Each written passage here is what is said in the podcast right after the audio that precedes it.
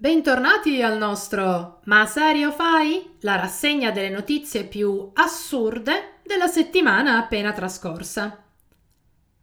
Oltre alle varie giustificatissime ansie per il Quirinale, la settimana scorsa ci ha dato comunque molte notizie. Ecco.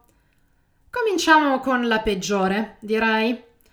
L'ex Papa Benedetto XVI, a.k.a. Ratzinger, che in questi nove anni dalle sue dimissioni cercava di passare inosservato, si è visto richiamato brutalmente al centro dell'attenzione. Un rapporto indipendente sulla pedofilia del clero nella sua arcidiocesi, dove è stato arcivescovo dal 1977 al 1981, Monaco Frisinga, ha rivelato 497 vittime di abusi.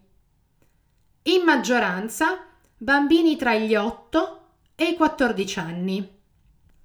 Gli abusatori sarebbero 173 preti, 9 diaconi, 5 referenti pastorali e 48 persone dell'ambito scolastico.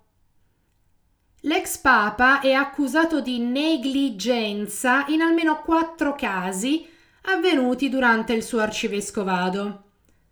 E al momento si limita a respingere le accuse dal monastero in cui si trova e lascia la patata bollente della pedofilia nel clero cattolico al papa in carica. Sono talmente schifata da tutto questo che non mi viene neanche voglia di chiedere se facciano sul serio. Cambiamo completamente scenario e dirigiamoci alla prossima guerra mondiale che sta per scoppiare. Le tensioni in Ucraina non fanno altro che aumentare. Putin si esercita con l'esercito bielorusso e Biden se ne esce con una dichiarazione che sciocca pure gli ucraini. Joe the President ha dichiarato giovedì che la Russia non farà una guerra su larga scala, ecco, ma una piccola incursione, l'ha definita così. E aggiunge che la reazione degli Stati Uniti dipenderà dalle mosse di Putin. Ah Joe, ma serio fai? Adesso ti metti a fare previsioni? A parte che porta una sfiga tremenda parlare di piccole incursioni o guerre lampo, quando una guerra inizia nessuno sa mai come e quando finirà. E poi sentita sta dichiarazione, in Ucraina si sono preoccupati perché per loro sono un po' come dare il via libera a Putin per invaderli, ecco. Quindi lo staff della Casa Bianca ci ha messo una pezza, che tanto pezza non è, visto che mo tirano in ballo pure gli altri alleati degli Stati Uniti. Splendido. Nel mentre, per alimentare un po' sto clima da vigilia dell'incidente di Gleiwitz nel 1939, gli stati baltici mandano armi all'Ucraina. Ecco, in attesa dello scoppio ufficiale della guerra, chiudiamo con qualcosa di un po' più leggero e a tema tecnologia.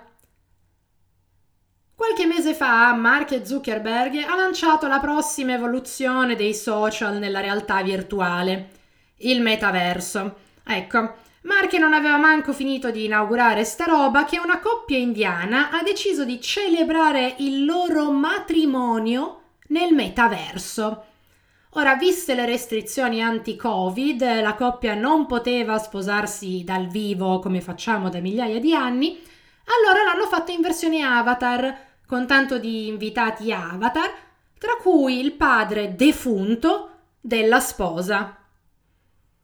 No, ma Cominciamo bene eh, a interagire con sta roba, la realtà virtuale.